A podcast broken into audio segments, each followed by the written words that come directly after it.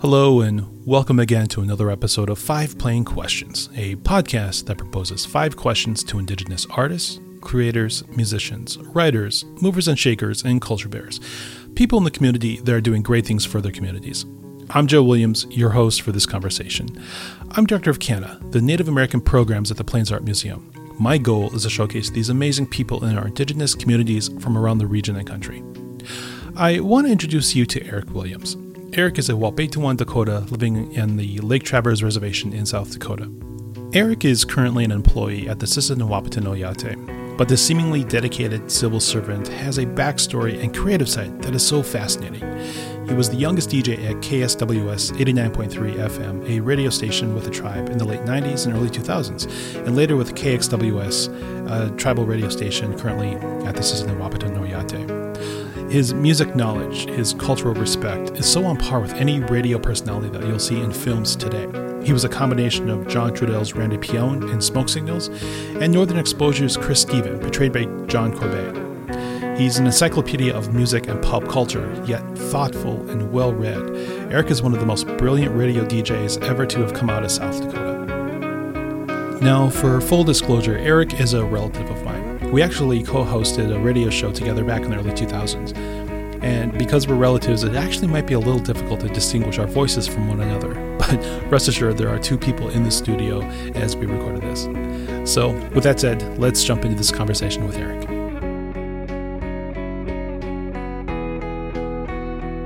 Eric, thank you so much for joining us at Five Plain Questions. It's really exciting to have you here. Thank you very much. Uh, so, if you could uh, introduce yourself, tell us a little bit about yourself and your background and where you're from. How mitakuye, hiha honkshina imakiapido, chante nape chiuzapiedo. Uh, basically, that means in Dakota is my name is Owlboy, and I greet you with a, uh, a heartfelt, warm handshake. Uh, my name is Eric V. Williams. I am from the Sisseton Wahpeton Oyate, Dakota Nation, and um, I'm here today to uh, uh, visit, basically. Uh, my background is I am uh, currently employed with our tribe in the gaming field. But before that, I spent six years as a radio personality and disc jockey. I did a lot of programming, uh, I did a lot of selection of playlist, and basically had to bring to the table lots of, um, how can you say it, a bit of personality but you had to bring the entertainment and you still had to be yourself. So that's a little bit of my background when it came to DJing. And basically, it's something that, uh, you know, I, I, I was scared to do it first, but I got passionate as a, I, I got more comfortable. And eventually it became a great passion where I was able to just sit down and um, get behind a mic, not be nervous, just be yourself. And pretty soon that became the personality. Uh, I eventually adopted the moniker on air as DJ AV or DJ Eric V, and uh, did it for six years, and here we are today talking about it. Hmm. In those days, you were you were younger. You started off pretty young on that. Yes, um, basically, I started out. Um, at a whim, really. Uh, I started out at 16, and by the time I was 19, I wrapped up my first stint. Many, uh, nearly a decade later, I think it was actually, I want to say nine years later, I went back and I did it again in my 30s, and it was a little bit of different. It was a there was a little bit of difference from the first time around to the second time. We went from the 1990s to the 2010s. Technology had really changed in that time and uh, it was quite a quite an eye opening experience in that decade of being away from the radio. Was it just technology that was different, or was the culture different? I would say a fair serving of both. the The technology has certainly changed. Uh, we went from cart radio, we went from having tapes, reel to reels. We even had a record player at the old station, uh, to basically sitting down and it, lining up your MP3s and playing off an MP3 list. Uh, that was quite the culture shock. I mean, back in the day, you'd bring your CD, you'd bring piles and piles of CDs from home. And now I'm walking in with an MP3 player and a playlist.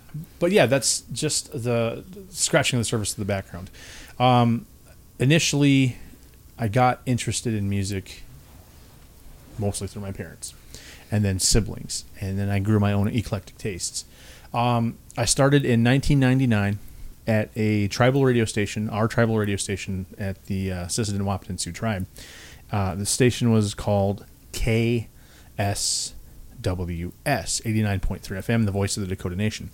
Uh, the station began in the very early 90s. Uh, my uncle Clyde, Joe Williams, and a number of people back home were very instrumental in getting the station up, up and going. And that was quite inspirational for me. You know, I always heard about it in the background as a young man. I'm like, that's kind of cool. You know, I wonder if someday if I could, if I could check it out. You know, and it just happened to be fate that I ended up working there.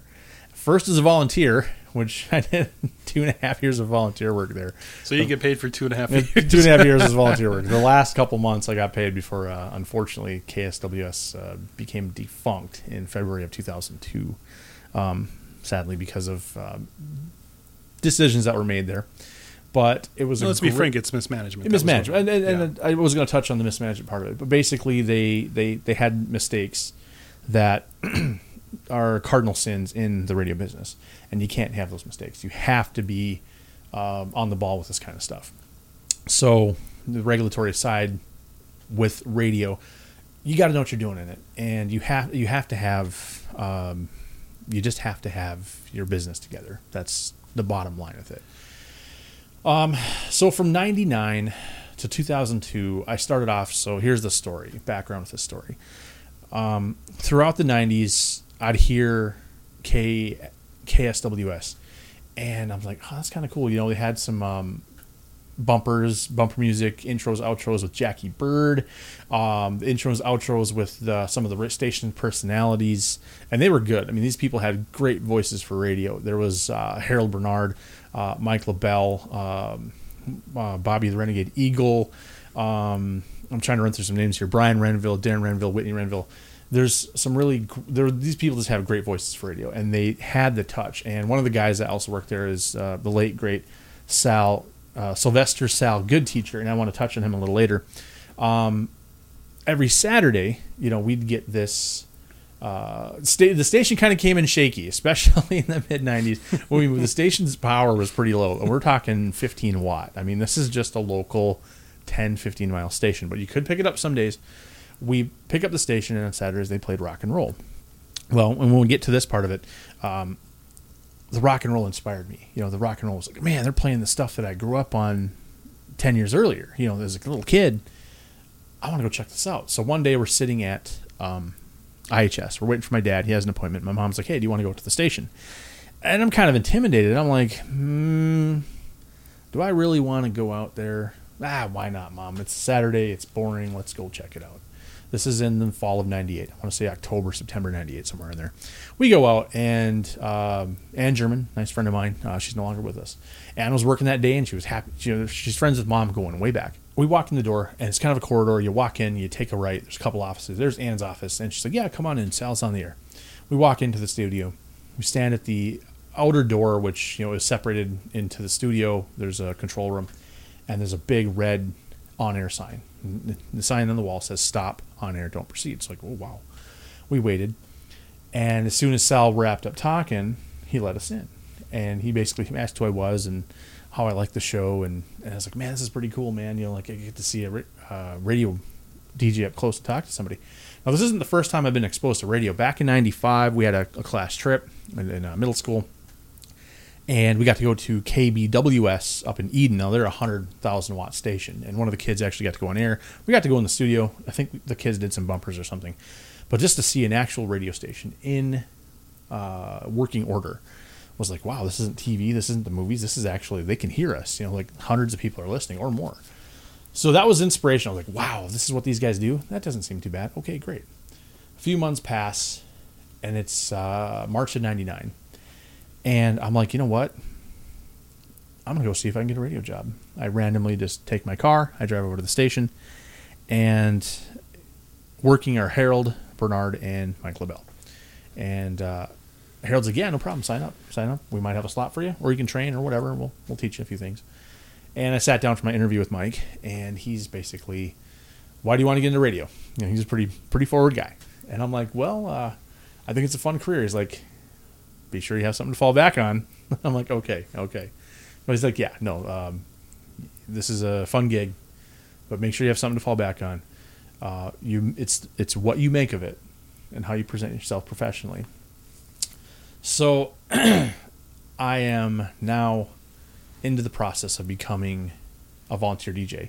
The first month, I did not say a word on air. I simply played some music. Now, I'm 16, going on 17 years old. I have 30 CDs. I got to fill six hours. How do you do that? Well, you better start saving. You better start finding ways to get some CDs or music or tapes or something. I had tapes, so I was actually uh, running um, uh, 90 minute tapes of whatever bands I had at the time.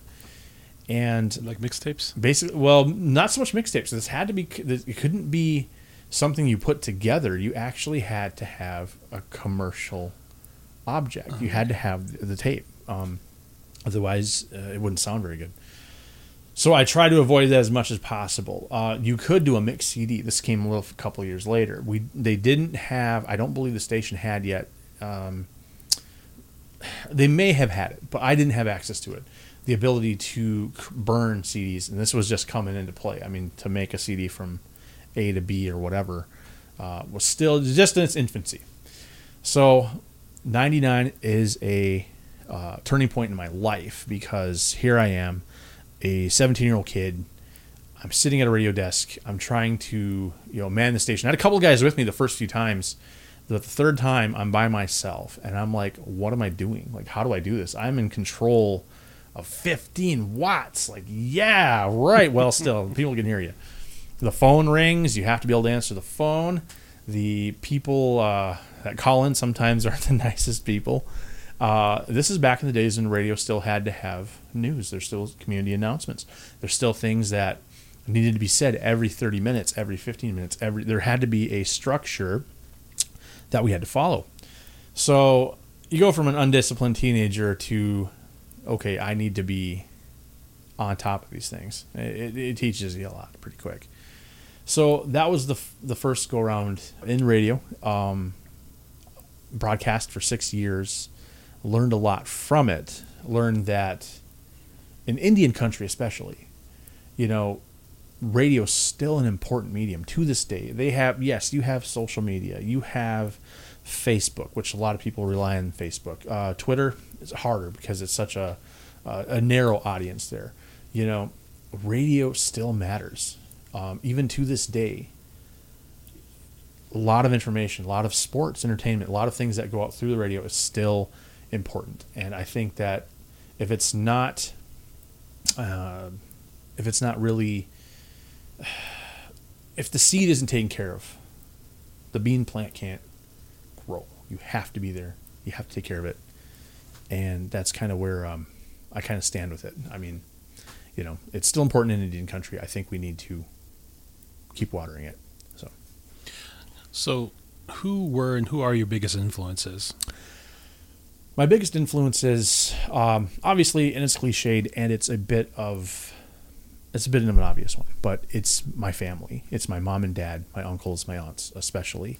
Um, their tastes, kind of their, some of their hard work, their direction, really shaped who I was. Uh, my family, my cousins, you know, my brothers and sisters, they all had different uh, influencing factors that I can look back upon now and say that gave me an idea. That gave me an idea to go this direction, that direction, that direction, whatever direction.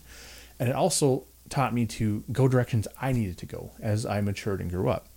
Um, I didn't know this until I want to say 99 or 2000 that my father, his name is Lars Williams, and uh, he's a hereditary uh, chief of the Sioux, the first male-born uh, chief of the Wakpetuan band. Um, so we descend from uh, um, the chief of the Wakpetuan band, which is Wanata Shiaka. This is 150 years ago. So this is where this man comes from. Uh, very eloquent in speaking. Very, how do you want to say, a wordsmith. He he could say things and he can he could put things into a uh, parlance of our times. You can put things into words that were like, wow, you know, that's that's really really um, well spoken. And I often wondered where this came from. Well, he gave his first speech in 1936 37 as a child, speaking at Christmas, uh, sitting in the pew of the church. It's Christmas time at St. John's Church, winter, storming outside, and all the men are getting up to speak. His grandfather Moses, his father Dan, uh, that's my grandpa, and uh, my great grandfather. And they got up to speak, you know, and they had their speech. And then pretty soon, you know, dad's like, I wonder if I should speak. And he's looking under the Christmas tree, and he sees this big present, just a big box. He's like, I wonder if I speak, maybe I'll get that present. Okay. He gets up to speak. Now, Dad tells he re, he retold the story. He didn't he didn't really remember what he said. He just he said some words about Christmas, but everybody applauded and we're pretty happy this little four year old five year old guy got up there to talk. And he sits down, and he he's waiting, and they're passing out the presents, and pretty soon he doesn't get one and he looks under the tree and the big present's gone and he's he's feeling pretty down, feeling kind of sad. And he turns around, somebody taps him on the shoulder, he turns around, there's Grandpa Moses and Grandpa Dan. And they are holding the big box. And they give it to my dad. And inside of it is an electric train. Now in 1936, during the Depression for a young native boy, an electric train, that's a pretty big deal, you know. So that was his first speech. in time, as he grew up, he honed those skills. Uh, after he was out of the service, he went to uh, I think it was the University of Memphis, maybe or yeah, I don't want to extrapolate, but he went to college in Memphis, Tennessee. If it was I don't know if it's ten, one of the schools on their tech schools or if it was the U of M Memphis, but he went to school for radio broadcasting, and he goes to school for radio broadcasting, and he gets his FCC license I still have this license to this day. I didn't bring it, unfortunately, today, but I could have read it to you. Two of the guys he went to went to class with, he was actually in class with these guys for however how long it was, was Wink Martindale, the uh, announcer for Elvis. He was a big TV personality in the South and then in the 50s and 60s in California. The other classmate of his was Johnny Cash. So all three of these guys, this is right after Korea, these guys are in a um, radio class and this, these guys all get their license to broadcast. So dad gets his license and he does radio broadcasting and announcing all around Memphis. And wherever else, West Memphis, Arkansas, all around the South, Shreveport, Louisiana, all these places, wherever dad was doing this this work. And he's, he's a young man. He's in his early 20s at this point. So he tells me these stories as a, as a kid and now as a teenager. And I, like again, I didn't find this out until like '99. And he pulls out this card and it's it's faded but it's it's there and it's U.S. government FCC license. I'm like, wow, Dad was on the radio. You know, okay, all right. So he says, "You can do it, son. You can you can handle the radio. This ain't no big thing." I'm like, all right, that's a pretty good influence. I, I, I think I can handle this. The other influence was my mom. My mom and her love of rock and roll, her love of Elvis, of the Beatles, of Anne Murray, of all these things as a kid I listened to. You know, the Bee Gees, uh, 60s, 70s music, all these fun things. You know, uh, mom knew the words to all these country songs. You know, all this stuff growing up, and it's like, okay, you know, that really shapes you because the memory you make with that person, the memory you have with that person, you know, really sticks with you for decades. You know, I remember singing songs with mom, the Judds, you know, 1986. We're singing some song. I remember mom singing, you know, uh, here's a funny bit. Uh, she'd always walk around, and to this day, she'll she'll randomly come up and she'll sing a couple bars, or a line, or a couple notes from a song. And one of them is, um, "They don't smoke marijuana in Muskogee," and I never understood what she was talking about as a child. This is 35 years ago, as a kid, as a teenager, until I was about 20 years old and they had access to the internet. And I Google it. I mean, this is when Google is in its infancy. And I Google, they don't smoke marijuana in Muskogee. And here it's a Merle Haggard song from the mid, mid, late 60s. And why mom stuck with singing that, I don't know. But it was comical. It was memorable. She still does it to this day. And it's one of those things that that's a cool song. Now it was an anti anti establishment song. It was quite conservative, which I didn't think mom was. But it's one of those things that sticks with you. It's influential. To this day, I have a passion for classic country that's coming back. You know, as a as a as a uh, former DJ, if you want to call it. Those are the influences I remember. You know, influences that kept going as a kid. So here we go. Um, it's 1985, and we're living in this tribal house, HUD house out in uh, the village of Crawfordsville. Now, these villages are pretty recently built. They built them in the early 70s, so these homes are fairly new. And I have uh, s- six other siblings that live with us. I have seven total other siblings my brother and five sisters, and my mom and dad. And I'm three years old. We're living in this house. We're seven miles from town. In town, the town of Sisseton has a movie theater and has a drive in. It's the summer of 85. We all load up in the car. It's my brother, my sisters. I don't know which ones went. But we go to town. We go to the movie Back to the Future. And it's on the big screen. I mean, there's fire, there's lightning, there's cars flying over, there's all this stuff. And in it is 50s music, which I'm used to hearing on the radio with my parents. And all of a sudden, there at the end of the movie, there's the Huey Lewis song, Power of Love. And it's blaring and it's horns and it's screaming and there's a car flying at the screen. And as a three year old kid, that sticks in your brain like, whoa, okay. That sound, that song, that era stuck with me. Van Halen. My brother's always listening to Van Halen, Motley Crue, hard rock and cool stuff. My sister, she listens to the Smiths, or she listens to the Cure, or she listens to you know some alt alt rock stuff from that time.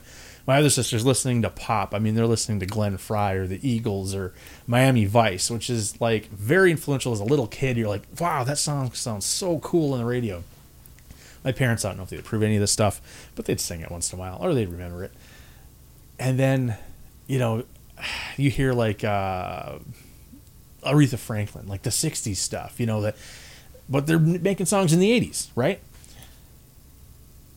It sticks with you. It's influential. It you know it just it gets imprinted in your brain.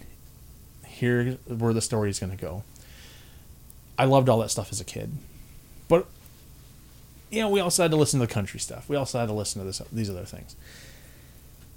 As a young man, you know, as I'm growing up, okay, you know, times are changing, that music's kind of fading away.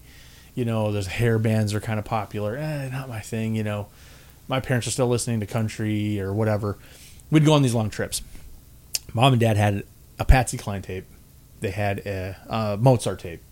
They had a mixtape of like 70s, you know, kind of whatever bands. I don't know what they were, but those three tapes always got played. When we lost radio signal, driving to northern Minnesota out in the middle of nowhere, they'd pop those tapes in. We had something to listen to. That stuck with me. That was influential. Those things stayed with me for many, many, many, many years. By the early 90s, it's grunge and it's kind of rap. And eh, we're, we're growing up. You know, I'm a, a young kid at this point, eh, 10, 10, 11, 12 years old, whatever. And you want to be with cool kids. You know, you want to listen to like Vanilla Ice. Uh, you know, that was a couple years ago. That was eh, he's kind of out. Let's listen to some rap. Eh, or let's listen to some Nirvana. Okay, well, you know that that hair metal stuff is kind of going away. Let's listen to whatever's on pop radio. So the local pop radio station started filtering in, but we didn't always get them for where we lived at. So, what was on? What was nearby? The local tribal radio station.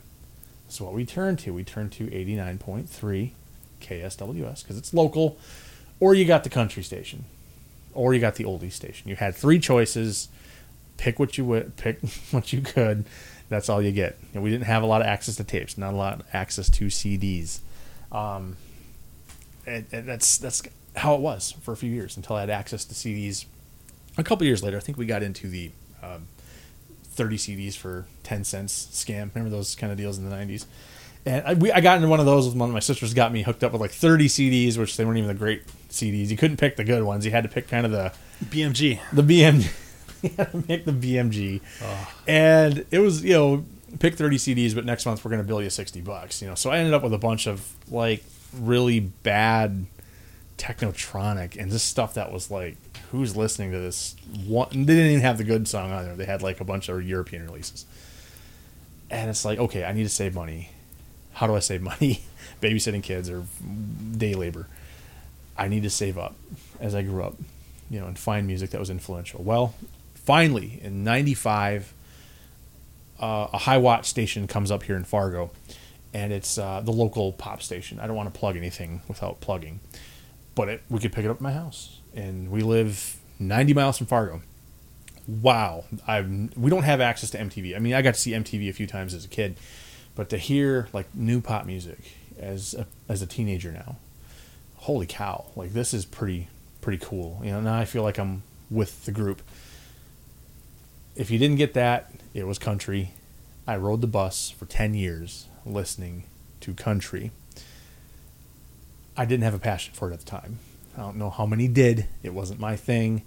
But here we are listening to country. Uh, I got to have some pop music. So now we're in the mid 90s. um, I talked to my dad. You know, he's, he's starting to advance in age a little bit. And I talked to him about his life. And he's like, you know, what was really popular when I was a kid, when I was a teenager, your age, was big band music. Glenn Miller, Artie Shaw, uh, Tommy and Jimmy Dorsey. Those are big names. My favorite band, he'd always say, was Kay Kyser. Now, I didn't know any of this stuff. Like, what is he talking about? And eventually, like, you know what? I'm to try this out. And I ended up getting a couple of big band tapes.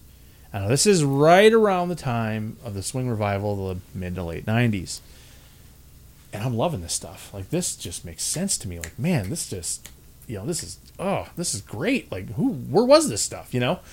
And it's just like, it has these bop and jives and just jumps and screaming horns and, and trap drums and just, you know, these pounding basses for, you know, 50, 60, at that point, 50, 60 year old jazz music. And it just sticks with me. And then in 96, a movie came out. I think the movie was Swingers. And all of a sudden, this swing revival happens. And I'm like, hey, I'm kind of ahead of the curve because this is all kind of cool stuff, you know? and then like the Rat Pack stuff comes back, and all these things are coming back in the '90s, and they're influencing me. They're imprinting on me, and it's making sense to me. Um, and then kind of get my mind blown again. Um, I'm going to step back for a second. It's 1986. I'm sitting in my parents' bedroom, and somebody left a tape and a Walkman in there. I don't know if it was my one of my sisters, and I'm like, you know what? Nobody's around. I'm going to listen to this. I put these little tiny foam headphones on with a little metal band around your head. I hit play, and the first song that plays is I Saw Her Standing There by the Beatles. And it's just one, two, three, four. Bah, bah, bah. Four year old, five year old kid, like, what is this? Like, wow. And it's just, you know, just da da da da da, you know. And I'm like, okay, that imprinted on me as a kid. It's 1995, and the Beatles anthology comes out and I'm like, wow. Now I'd heard all this growing up.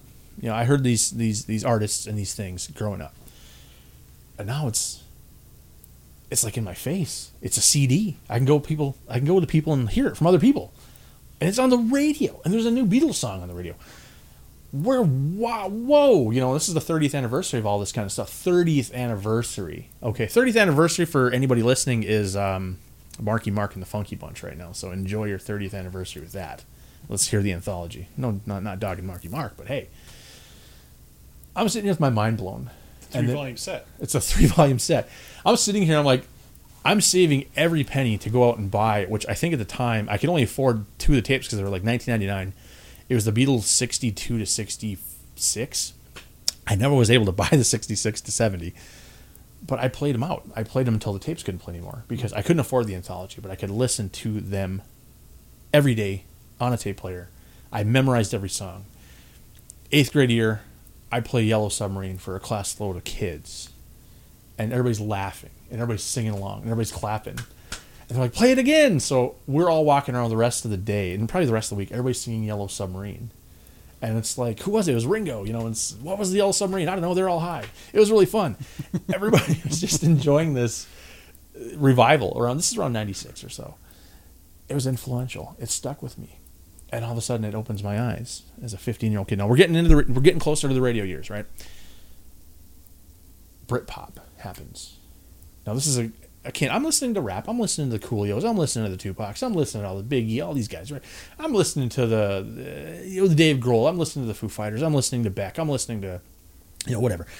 You know what? There's a couple country songs actually like. I'm listening to Mindy McCready. I'm listening to uh, at, at the time, you know, Clint Black. I mean, uh, my favorite Joe Diffie. Like Joe Diffie. This guy was just man. You know, just he just didn't care. He just played that country, and man, you listen back to some of those Joe Diffie songs. They just they tear at your heart. They make you want to sing with him. Joe passed to COVID last year, Yep. and he's just one of these artists that'll. He had that shining moment. It sticks with me as a kid. It influenced me. It imprinted on me. Here we are. It's not- Shania, Shania Twain. Shania Twain, this is about to happen. So Shania is, uh, I lo- I'm loving her. She's great. Happens a couple years ago. I'm really in love with her after that. this is right before I start radio. So these things influence me, and of course, it's my mom, and she's singing these rock and roll songs. She's singing this stuff from the '60s. She's, uh, you know, at the time, I really rejected '60s music until I heard that anthology from the Beatles. You know, it's actually kind of okay. You know, for a few years, I was into 50 stuff. I was into the rock and roller. I was into Buddy Holly, uh, Big Bopper. There's so many I can Richie, name. I can Richie name. Valens. Yeah. I mean, I can name all these guys that I listen to, and I'll tell you, I'll go back to it. I'll go back to 1986. It's the Stand By Me soundtrack. Everybody has this Stand By Me soundtrack. It has a bunch of 50 songs on it. Stuff we listen to in the car, wherever we're going, right? This stuff imprints with you. It sticks with you. It influences you. We're into the mid to late 90s, and I'm into my own thing. I'm listening to this big band music because it's the 50th anniversary of World War II. I'm listening to rap, like, eh, it'd be cool. Listen to cool rap, you know. I'm listening to all this stuff. I'm wanting to do something with it. And every now and then, I'm really enjoying our traditional power music too. Like, you know what? It just sounds good. I mean, I remember riding my auntie Becky's car and listening to Buddy Red Bow, or I'm listening to uh, Keith Secola or whatever, you know, in her citation, or her her uh, Oldsmobile uh, Cutlass, you know, all these cars, and it's just like, all right, if she's jamming it, I can dig it too. That's all right. That's influential. That's gonna stick with me forever. So jumping ahead, it's 98, 99. I go to the radio station. What do I see? Stack of Keith Secola CDs, stack of Buddy Red Bow CDs, or whatever he had. You know, I'm seeing all these artists. I'm seeing all these things, and I'm like, all right, you know what? That's actually all right stuff. I- I'm good with it. You know, You know, I'm going to cut you off real quick. you know why she played Buddy Red Bow? tell me.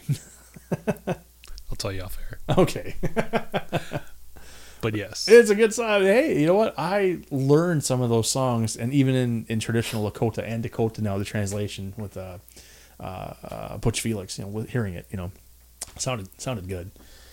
It's 98, and again, it's the summer of 98. We're weeks away from me visiting this radio station.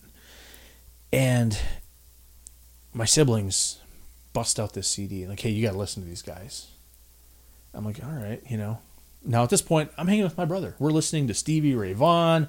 We're listening to uh, BB King. I'm listening to Howlin' Wolf. I'm listening to some pretty cool blues stuff. I'm trying to get. I'm expanding everything I do with music. You got to listen to these guys. These guys are good. All right, all right. it's Indigenous. The band Indigenous from Flandreau by way of uh, uh, Yankton. You know, or they're they're South Dakota. You know, South Dakota band, native guys and gal. Shout out to Wambadi Washday, Wambadi. uh, guest on this on this series which I loved that podcast. That was uh, that was a great interview. of the best episodes. So I'm listening to these guys and I'm like, holy cow! Like I'm hearing Red House, and that's one of the hardest songs ever. I'm I'm hearing uh, Things We Do, which just shapes me. It changes my direction. I don't know what my identity is as a young person. Like, what am I? You know, am I this kid that's going to be on the radio, on native radio in a couple years? Am I this guy that's going to go off to college? Am I going to join the service? Am I just going to get a job? I don't know what I am, but I do know that I love the music I'm finding and that I see and hear. And I get the poster, I get the CD. These guys are awesome. Wow. Um, and this was in 98. I think this was 98, 98, 99, somewhere in there. I'm pretty sure it's 98. And in my sister Lori's car, we drive around. She has this really cool car, and she's jamming these uh, a couple of their their first their first release, and I think they had a, I can't remember now if they had a pre-release or not, but it's just like man, this is like this is good, you know. And we go to uh, it was one of the only places in the country that was showing. Um, I believe at the time, I don't remember the theater now. I, I just don't remember the name of the theater, but it was uh, Smoke Signals, and that was such an eye-opening experience to see a media uh, exposure of native people and life, modern life on, on the reservation of what things were. I'm like, okay, all right, maybe I want to be a part of this. Maybe I want to, you know, get out there. Another influence. So skip ahead a few months. Here I am starting out on radio, and I do three years of radio every weekend, volunteering until the last couple months. And as I do it more and more, I get more comfortable with my voice. I get more uh, okay to speak and entertain. By the time I'm done, this is in 2001, 2002, I'm taking on Sunday nights between 6 p.m. and 12 p.m. The show was called The Sunday Night Mix with DJ Eric V and usually a guest host. And then I had my my Tahashi, my brother Alfred, Alfred Seaboy, and his and the boys come down. Uh, big shout out to the the guys that used to come out to the station. Um, we'd play rap, or we'd play R and B, or we'd play eh, some pop hits, or whatever, you know, and then they'd all hang out. And these guys all had aspiring careers of singing and, and entertaining. And by the time I get done, Sunday nights, I'm taking 60, 70, 80 calls a night for requests. I have an entire generation of, of young people that still, even to this day, like, hey, I remember when you're on radio. I used to call in. Yeah, yeah. I have the log books. I still have them to this day, the log of calls from all these numbers and all these songs and all these people. And it was pages uh, and pages and pages a night. You couldn't get through. You know, I couldn't leave for a bathroom break. I had to be on the console for six hours straight.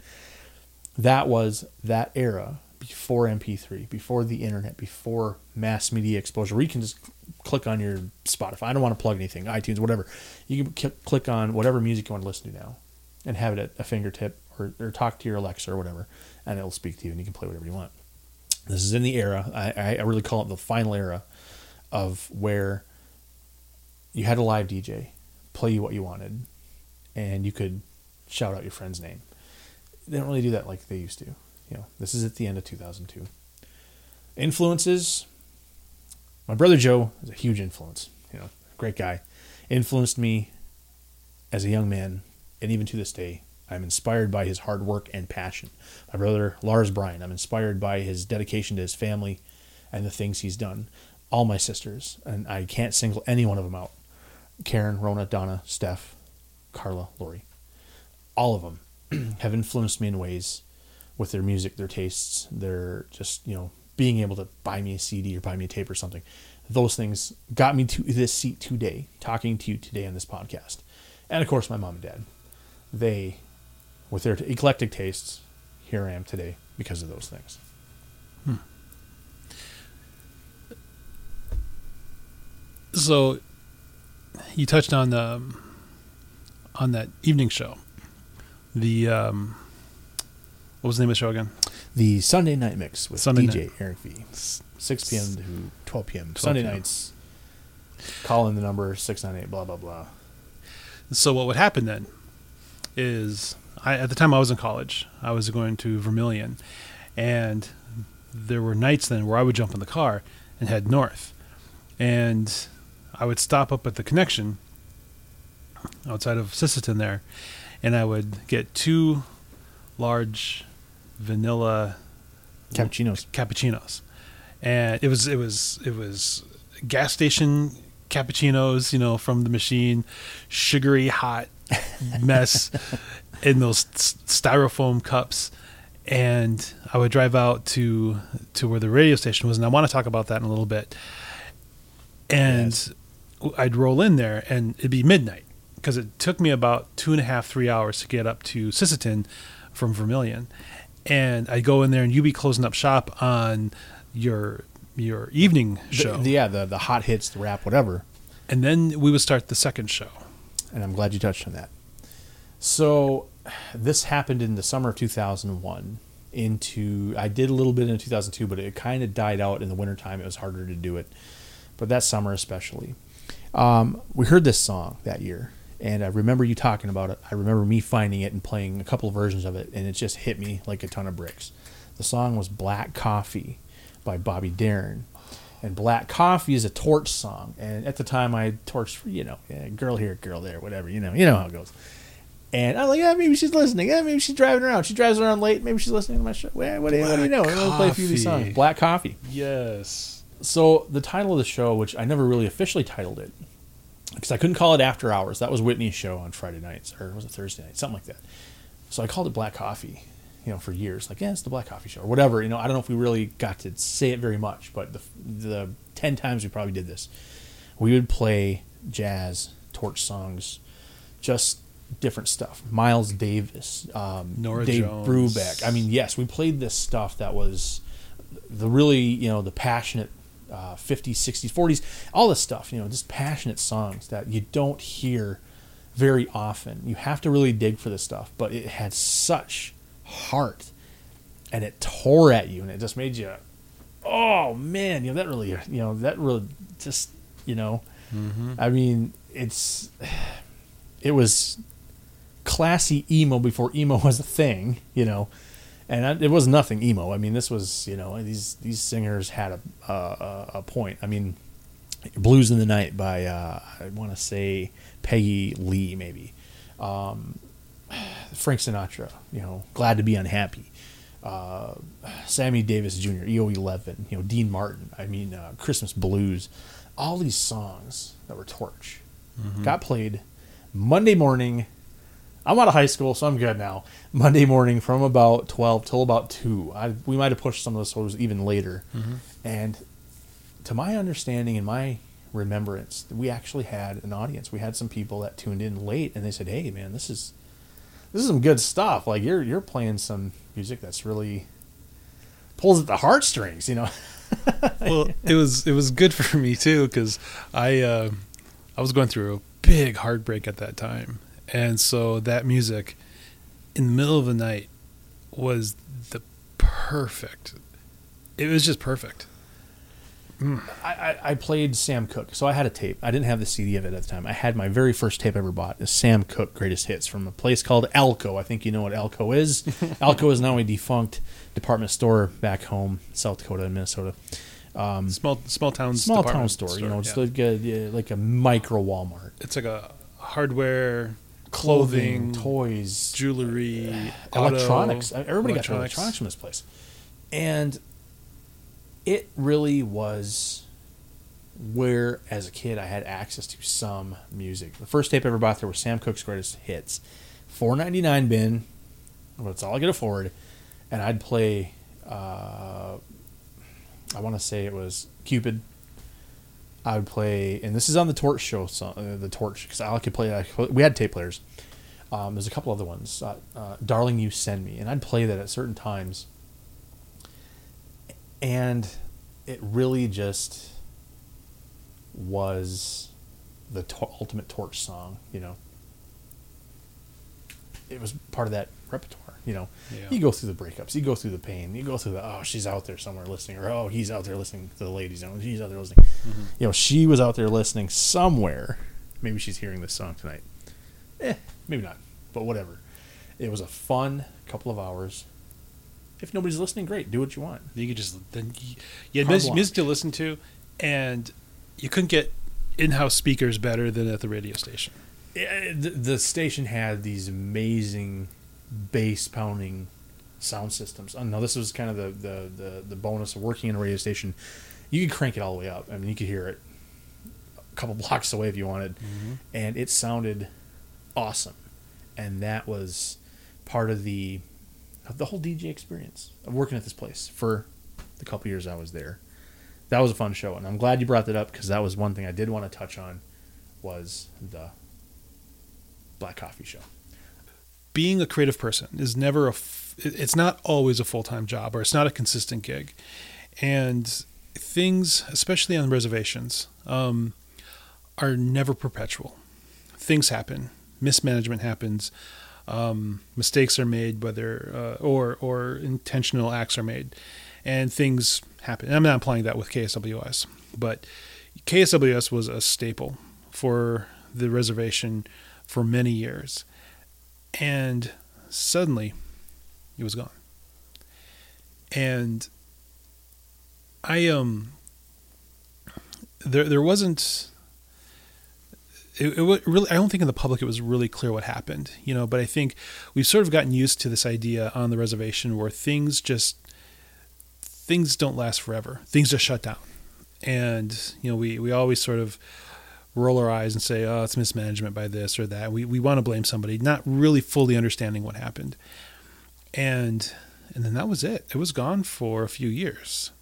Correct. Yes. I on, on my own personal side here, um, I had come back from army deployment, and I had linked up with a with NAJA, the Native American Journalists Association, and through that experience, um, I started researching how to start a radio station, and on there I had found um, contacts through NAJA, but then also through my research there of the FCC and the steps needed to take to get uh, a radio station set up again. And so I talked to some regional manager, and it took a little bit of time to be able to establish myself with him. And I think once he knew I was with NAJA, um, that I was probably a little more serious than than probably just some ran some rando with a good idea. he referred to KSWS as a pirate radio station. Correct. Yes. Because the FCC license expired, it was not renewed, and it carried on for a while until I believe uh, fines were threatened. It got shut down anyway. Yeah, basically, yeah. So, um, and there was hesitancy to get it up and going again, and that's sort of where I exited the conversation because I it was beyond my means to be able to do so. right. So, without extrapolating on things I don't know about, Mhm. long story short, you know, I I'm I get hired on full time November 2001, and I'm doing you know three months of this. I'm I'm enjoying it. You know, it's it's not it's base pay. I mean, back in those days, it wasn't much money. But to touch on something you talked about, and we'll touch on this in just a second. There's an art to making a playlist, and this uh, John uh, Cusack mentions it in, in the film High Fidelity. There's a there's a way to make a playlist to make it flow. You know, Hmm. so there's a little bit of art to it. Um, basically, I pulled the plug. I was the DJ on air that night that got the notice. Hey, we got to shut this off at 6 p.m. tonight. Just tell them we'll be back someday, or we'll be back, or we'll you know we'll talk to you again soon. Pull the plug, pull the transmitter plug, and I'm like, what? You know, and so yeah, I literally had to pull the plug out of the wall to shut the transmitter off. What was the last song you guys played? I probably played Pink, or I probably played. Uh, you know what? That's a great question. I'd have to look at and see if I still have the playlist from that night. Um, I hope you didn't go out on Pink. you know what? There's going to be a party somewhere, or whatever it was. I don't. I don't really recall anymore. That's that's actually a great question. Um, but it was something. I know I threw a message in there as my last song. I know it was a message. Song, I, I'm don't sure you did. Yeah. There was a message in there. I'm like, really? You know, but it went under, and it went under just because people missed the mark. I'm not going to name names. That's not what I do. But hey, you know what? It happened. It happened for a reason. The reason was somebody somebody didn't key their man. You know, somebody didn't uh, you know cover the wide receiver running down the sideline. Somebody didn't do their job, you know, or something or whatever. And here we are. We're talking about it to this day. But I remember pulling the plug and thinking, well, this is it. And eh, you know, which is unfortunate because the radio station went so the radio, radio station was initially set up at an orphanage Tekakwitha orphanage Yes. the former Tekakwitha orphanage Yes. and in the last i think the summer before it got closed down it moved to the robbie center in sisseton Yep. which was a new studio i mean it was an older building but it was a refreshed studio it was two studio spaces Oh, it was actually. great. So there's two studios. There was a recording studio and there was a broadcast booth, and we had a conference room, and we had all the luxuries of of an actual business. You know, I mean, before it was, but it was really small. I mean, you walk in, it was just a little office here, a little office there. We shared a bathroom with a couple of the programs. You know, it was small at Tekakwitha, and Tekakwitha had its its issues, uh, quite a number of them, but.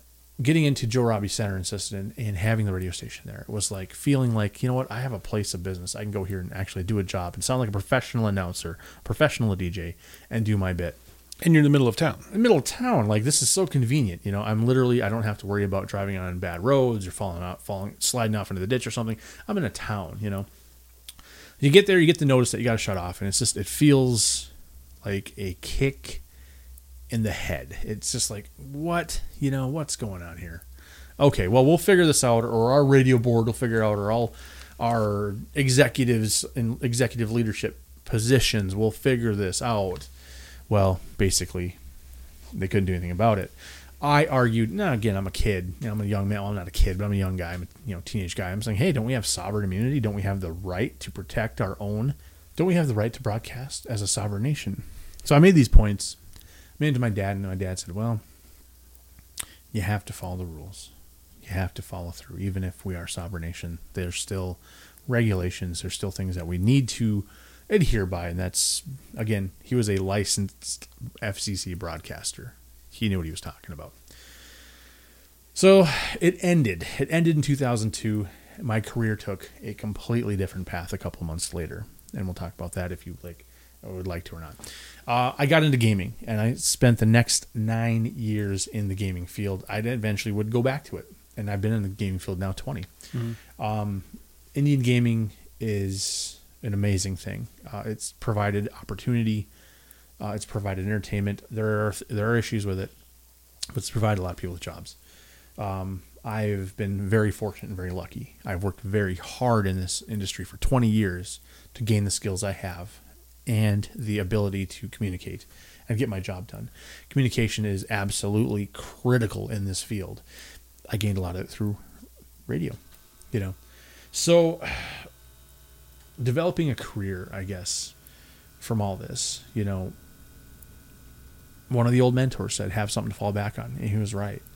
Um, unless you are, unless you're gonna be wild and zany and be the next Howard Stern or Wendy Williams or whoever on Hot 97, or if you're going to be Ryan Seacrest and or uh, uh, Dick Clark or whoever and, and, get your feet in the door and then broadcast top 40, whatever it is, you know, if you're entertaining voice, radio is difficult. It is a gig that, you know, you have to know what you're doing you have to have experience. You have to have some courage to speak to a lot of people and be able to take a lot of criticism. Um, I did. There was times I got run through the ringer for playing things and doing things on the radio. Uh, I didn't think I would necessarily come out on the other end okay. You know, I was like, "Ooh, gee, wow," but you do it. You do it through experience. Sometimes you get the opportunity to go back and that did happen. So here's part two of the story. Um, in 2011, we were granted, I think it was 2011, the Sisseton Wahpeton uh, Oyate, which is you know the Dakota Nation, was granted another FCC license. Now again, I'm not a manager at any point. I'm working my my gaming job at this point. But I show up to a volunteer meeting because they want to hire some more staff, and they'd been on the air for about a week or two, or you know, a little while. And I say, "Hey, uh, I'm talking to the, the, manager, and I'm like, "Hey, man, um, any chance some of us old DJs can get our get our feet wet again?" He's like, "Sure. What are you gonna play? I don't know. I'll play uh, big. I'll play big band and and some uh, 40s stuff. You know, that's." He's like, "Yeah, why not? You can play that." Um, can I play some 80s alternative or 80s pop? And he's like, sure. So one night of the week or certain nights of the week or an hour here, you can do this show. And then uh, a couple nights of the week, you can do, or, you know, one night of the week, you can do the other show. Well, we ended up combining it into one night.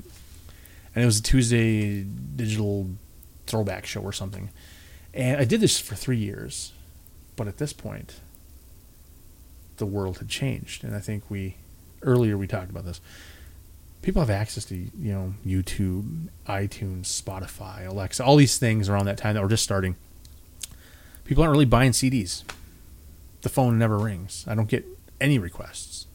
Uh, I'm playing retro stuff. You know, I'm not playing the new hip hop, the new pop, the new whatever. I'm playing things that kind of make more sense to me now as an adult, like the '80s music I grew up with as a kid, the Huey Lewis, the Smiths, the Cure, the Van Halen, the whatever, right? I'm playing this on native radio. I'm making playlists. You know, I'm trying to make it into an art form or make it flow together so it sounds good. You know, it's it, the world's changed a little bit. It's still entertaining. There's still people that are listening to it, but it's definitely its own niche. So from 2011 to 2014, broadcasting. I broadcast the local games. You know, it's a public station. I broadcast the local sports games. I do a lot of that that kind of stuff, as every other DJ does there. You know, every, every other DJ that works there. You know, um, I'm not speaking for everybody. I'm speaking for myself, my own experience they're all talented people. They're all uh, hard workers, and I think they would understand that being a radio disc jockey at a native station, you know, it comes with the how do I want to put this? It comes with I don't want to say a burden, but it does come with some feels. You know what I'm saying? Like an obligation? It's an obligation. You know, we, we did this a decade earlier. Now we're doing it again, and it feels a little different. It doesn't have the old radio station feel. This is the new the, the current station now. Um, and I don't want to plug anything. The current station. It, it does have just I, I'm not dogging it one bit. Uh, it doesn't. I'm not saying it's lacking magic or anything. It's just it doesn't have. To me, at this point, you know, it, it didn't have that youthful passion, but it has an adult, mature passion. You know, so there's a little bit of a different lane. Well, I mean, it's also a different station. It's a different station. It's a different n- building. different call letters, different building. You know, different manager, different a few different staff members. You know, some younger guys that are you know, they're pretty cool kids. You know, they're they're they're they're they're good. They're playing they're playing college, you know, uh, formats, and it's it's good. Like it's like this is just wow. Where was this stuff? I mean, we were listening to this when it was our turn. You know, this is in the year 2000. It was Fatboy Slim, or it was uh, Chemical Brothers, or it was whatever. That music has evolved into Mhm. whatever these new things were, Mm-hmm. and I dug it. I dug that. But then again, of course, we're playing the old classic country. Sal, God rest his soul, he's still playing rock and roll on Saturdays. You know, uh, I, Whitney, she's playing the blues. Sounds great. Deeds, he's still playing uh, alternative, new alternative. Joker, he's still playing classic rock. I'm playing now. I could play classic '90s. I mean, and that's already our kind of our format anyway. That demographic is now the native population listening to the station. So, you know, manager's playing that. So I play the old stuff because it's it feels okay to me. The influential things when I was a kid now feel like, hey, you know what? I have nostalgia for it. I can play it on the radio. It still sounds good. That that's where the career went. And I'm still in gaming all these years later. I ended in 2014 voluntarily. I stepped back from radio, did a few live gigs here and there. Um, do I have a passion for it? Absolutely. Do I miss it? Absolutely. Do I have ideas for native radio? Absolutely. Um, implementing them, that's the next big challenge in So a let- career path. So let's transition there. Um, opportunities, right? Um, usually, this is the question I ask artists. You know, how do you seek opportunities? And these things, um, they opportunities come and go depending on the place where the person is in, within their career. So when you're younger, you're hustling more. You're trying to make a name for yourself. You say yes to everything. The older you get, uh, usually these things come towards you. The more experience that you have, your your path is different. Um, you know, you you were a DJ in two different eras of radio. Um, and I think we're in another era now where, uh, like you had said, you know, um, there are different platforms now. Um, I guess, how have opportunities presented themselves, or how are you looking at opportunities moving forward? moving forward, I look at it as there's multiple mediums. Broadcasting. Yeah, I could host a YouTube channel or a podcast channel or uh, get back into live DJing somewhere, you know. Um, I know that the tribe is expanded into television broadcasting. Uh, they're touching into it. You know, it's, it's mostly just title cards and occasionally some interviews and or whatever. Uh, there's different mediums of, of broadcasting. Getting those opportunities out there is, you know, they present themselves. Do I want to take it? Do I want the challenge? Uh, is it something I'm going to have passion for? Um, are the people I'm working with are they going to have the respect for me in my position and my skill and what I do? You know, are they going to know the boundary lines when I step up and say, "Hey, um, I think we should go a direction with this," or "This is where I stand on this"? If they don't respect that, they don't respect that decision. Sometimes you're like, "Hey, okay," you know. Really, it all boils down to choice, and if it's a good opportunity, and you're going to be respected doing it, then good. But if not, you know what? Hey, I I got talent. I can go somewhere else, or I'm going to use it and explore other means. Eventually, do I want to get back into entertaining people? And that's you know, it's not just for my amusement. I mean, I want to amuse people with my art or my uh, pick and choices of song or whatever. You know, I'm not just some wedding DJ, right? You know, but hey, maybe I am to some people. Whatever. However you see me is how you see me. The opportunities that come along, if it's a good one, jump at it. I tell that to everybody. If it's not a good one, sometimes you got to walk. It all depends on your choice. Because sometimes, hey, you know what? It, it works out for you, and other times it it doesn't work. You know, you just have to be okay with it. You have to be okay with that choice sometimes. Hmm. It's the best I can answer that one. And what would you say to the 18 to 22 year old that's listening to this conversation? I would say have something to fall back on, but don't ever give up on your passion, whether it be drawing, whether it be building models or dreaming of being an engineer, uh, serving your country or doing your duty to for others. Uh, make things more than just yourself. You know, uh, we live in an era where I think people are really in touch with themselves, in touch with their feelings, but remember that there's less fortunate out there. You know, think about those. Think before you act. Think before you react. Um, give it time. Count to 10. You know, 22, 18, 22. I'd tell, tell myself at 18, okay, apply for those colleges. You didn't get accepted uh, accepted to five colleges. Okay, I'm to try five more. I applied to five colleges. I got rejected from all of them. Okay, I'm to try more. I'm to find opportunity out there. I'm to make something of myself with my skills and still come home at the end of the day with some humble brag, but be humble ultimately because you know what? What's your legacy to be? At 22, the world's your oyster if you make it. But don't let time slip away. Don't let it slip away because once it's gone, it is gone. I look back and reflect because time's not linear to me in my memory and how my brain works. I can recall something from 30 years ago like it was that, and I can feel it and I can hear it. Driving up the last two days, driving around back home, it's 1994. It's hazy, it's a hot summer. I'm ready to drive out to the farm place where I grew up and take a look around and smell the corn and smell the gravel dust and see the ponds. And that's where I was in that moment that moment, I had to move. I was um, our, our our whole family had moved. We basically got evicted, and in that moment, it was a life changing event over the course of three, four, five days. Those things changed the course of my life. You never know when something can change the course of your life. So make the most of what you have while you have it. Be humble about it. Do unto others. Be kind. Smile Yeah, things go bad. Bad days happen. They're going to happen all the time. Good days happen. Remember them. Wokiksuye. Wokiksuye. Remember them. Remember those that mean the most. Because once they're gone, that's it. The legacies they leave, the memories they give you, last you eternal in your mind. my uh I don't know when this was. Probably 96. 95 96. I don't think I'd moved out yet. And um I found in uh, my dad's handy van in the woods there. I found a 8 track. I brought it in the house and he had an old stereo. One of those tail, those uh, countertop stereos, mm-hmm. lifted up, record player, radio with a cassette, 8 track player. So I popped that eight track in in there, and I said, "Hey, my dad came in in the back door.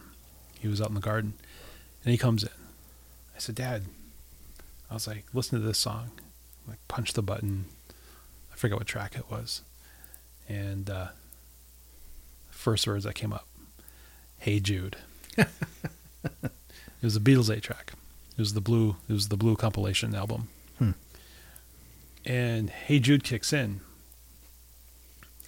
and my dad stood there for a second and he kind of he, he sort of looked up and past me and he said oh yeah i remember this and he went somewhere yeah and you know when you, when you talk about how time isn't linear i think that's a, that's a thing with with us natives you know we, we look mm-hmm. at time differently yeah and for a moment dad went back to 68 or 69 you know yeah. back in california and um that probably as close to a bonding moment me and my dad ever had. and he stood there for the entire seven minutes of that song. Wow. and he had this smile on his face. And I always I always go back to that moment. Yeah. And um, yeah, you know, I, I think I think back to our time, the short time that we had uh, the that midnight show, the Black Coffee Show. Um, it was it was ritual, you know, coming Yeah. up there, grabbing grabbing those cappuccinos and driving out there, and and uh, you know, it's a very special time for me. So I'm glad I'm glad we're able to sort of reflect on that tonight. Same here. I hope we have those in the future.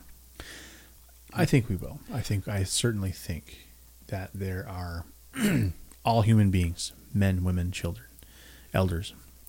There's certain rites of passage you go through. You know, as young people, you know, we go through rites of passage. Uh, some of those things are music, or things that stick with us and caused that moment, that that spark, that lit that flame, that caused that memory to stick there, and we can go back. And one of them is, you know, music, which is why I was considered being a DJ, a little bit of an art form. I want to bring memories back for people. When I play something for them, okay, I'm sitting there and I'm playing a song, and an elder and an elder sitting there, and she's. I remember this. I was working at the Circle of Nations School in 1967 when this was popular. Mm. And this takes me back, and I haven't heard it in 53 years. Mm. Wow. Last year during COVID, and I'll kind of close with this. Last year during COVID, I came across a song that my mom would sing to us as a kid, and it's uh, "We Will Laugh in the Sunshine." And I hadn't heard it in 30 years, and it was very, very emotional because hearing that and playing it for her, and she hadn't heard it in years either. You know, she barely like remember, like, oh yeah, I remember that. Um, it was that moment in time. Of, will this be the last moment? Will this be the last day I see her? You know, will this be the last day I see somebody? You know, you never know, but that moment is special to each and every one of everybody listening. You may all have those moments. It is special. Hold it close to your heart. Be thankful you had it.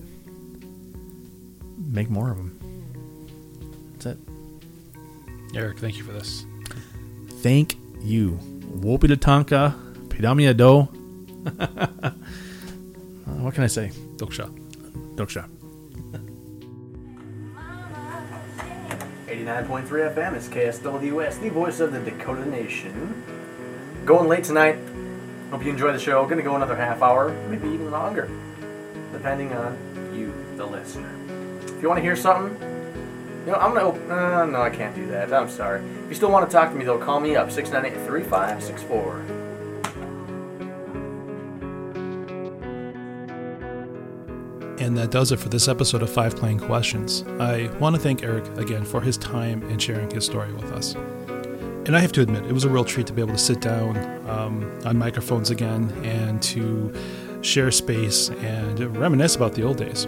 You know, as he said, um, and I said at the beginning of this episode, we had a, a show together uh, 20 years ago, and it was it was really something special. And I was going through something in my life at the time that the music and the travel, because I lived three hours away, uh, the travel and the getting the coffee and having music and just talking through things. Um, it was a really special time that I've always cherished. And to be able to have a glimpse of that again uh, for this episode is really something special. Now, Eric is a dedicated civil servant, like I said, and so that dedication has taken him away from the microphone for a long time. And it, one, it's a tribute to his character, but it's kind of at a loss for the community, who I think really needs um, a person with integrity and entertainment uh, coming over the radio waves.